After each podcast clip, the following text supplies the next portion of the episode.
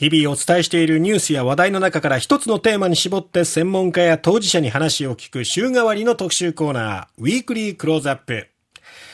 今週は福岡県朝倉市や東峰村などを中心に甚大な被害が出ました2017年九州北部豪雨から6年ということで被災地の今、そして防災について、えー、考えていく1週間となっております。今日は防災について考えていきます。防災士の渡辺恵里香さんです。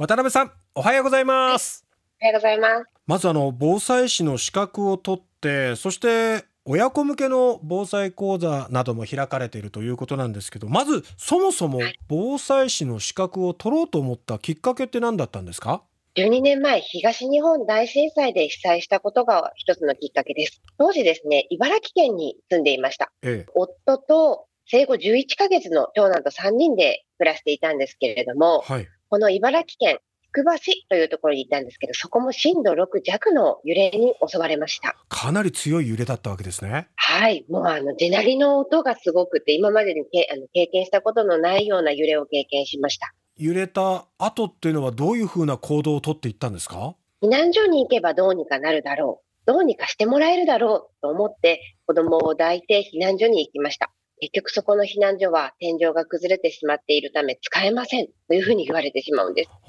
なので、第二の避難などを調べていなかったんですね。えですので、やむを得ず車中泊をして、その後は在宅避難をすることになりました。ご自宅自体は被害が少なかったんですか？そうなんです。新築のアパートに住んでいたので、あの倒壊などはなかったので、そのまま家で過ごすことはできたんですけれども、もう家の中はガス台が反対を向いたり、タンスの中からも出てきたり、ガラスが割れたりというような状況でした。あそして、まあ、かなりの規模の被害が出た東日本大震災でしたから、こう明日をも知れぬ不安との戦いでもあったわけですよね。そうですね。やはり子供を抱えてというところが大きくてですね、うん、私が防災士のきっかけの一つなんですけれども、ええ、子供の命を守れたけれど、その後ですよね。子供のための離乳食だったり、ミルクを作るためのお湯というのを準備していなかったんですね。うん、ですので、子供がお腹すいたよ、寒いよって泣かれた時に自分が何もできなかった。もっと備えてあげていればっていう後悔と罪悪感から、お母さんやお父さんたちにも伝えていかなばと思ったかけの一つです。そんな中、今、防災講座を親子向けに開いているということなんですが、この講座ではどんな内容を話してらっしゃるんですか？子育て世帯向けの備蓄の話ですとか、親子でできる防災教育の取り組み、そして私ですね、抱っことおんぶの専門家としても活動していますので、災害時にでも役立つ身近なものを使った抱っことおんぶをお伝えしています。抱っことおんぶのその専門家っていうのはユニークですね。ベビーウェアリングコンシェルジュという仕事をしています。やはり子連れの避難の時には、抱っこ紐というのは、子供の命をとママの命をつなぐ命綱になるんですね、うん、両手を空けて避難をするということはすごく重要になってきます。たくさんの荷物を持ったり、ね、上の子と手をつないだり、そして安全確保をしながら避難所、または避難場所まで歩いていくということになりますので、ええ、抱っこ紐というのは防災用具の一つでもあると言われています。逆に被災された時っていうのは、じゃあそういったこう、例えば抱っこ紐とかそういうのは常備してたんですか？私一番最初に手に取ったものがこ紐でした。一番最初が抱っこ紐一番最初です。やはり子供を守るために、子供と一心同体になって、これはどうしなくてはならないと思った時にですね、うん、子供と自分の体を一つにするための道具、それが抱っこ紐だったんですね。私にも子供がいて小さい時は、ただ抱っこ紐よりもベビーカーをよく使ってたんですけど、被災した時っていうのは、ベビーカーっていうのはなかなか使えないんですか？道路が思った以上に、あの、分断されていたりですとか、すごく走りにくい環境もありますし、不意にですね、落下物が落ちてきた時にさっと守ったりすることができないので、やはりベビーカーよりも避難をするときには抱っこ紐での避難をお勧めしています。そういったこう、まあ、おんぶ、抱っこを重要視するために、何かこう、覚えておくといいよっていうようなものはありますか？身近なものを使って実は抱っことおんぶっていうのはできるんですね。うん、で、その時の3つのポイントがあるんですけれども、ええ、赤ちゃんとしっかり密着をすること、うん、そして赤ちゃんのおでこにチューができる高い位置で赤ちゃんを抱くこと、そして赤ちゃんが揺れないようにしっかり固定をすることというのが大事になってきます。例えばですね、ええ、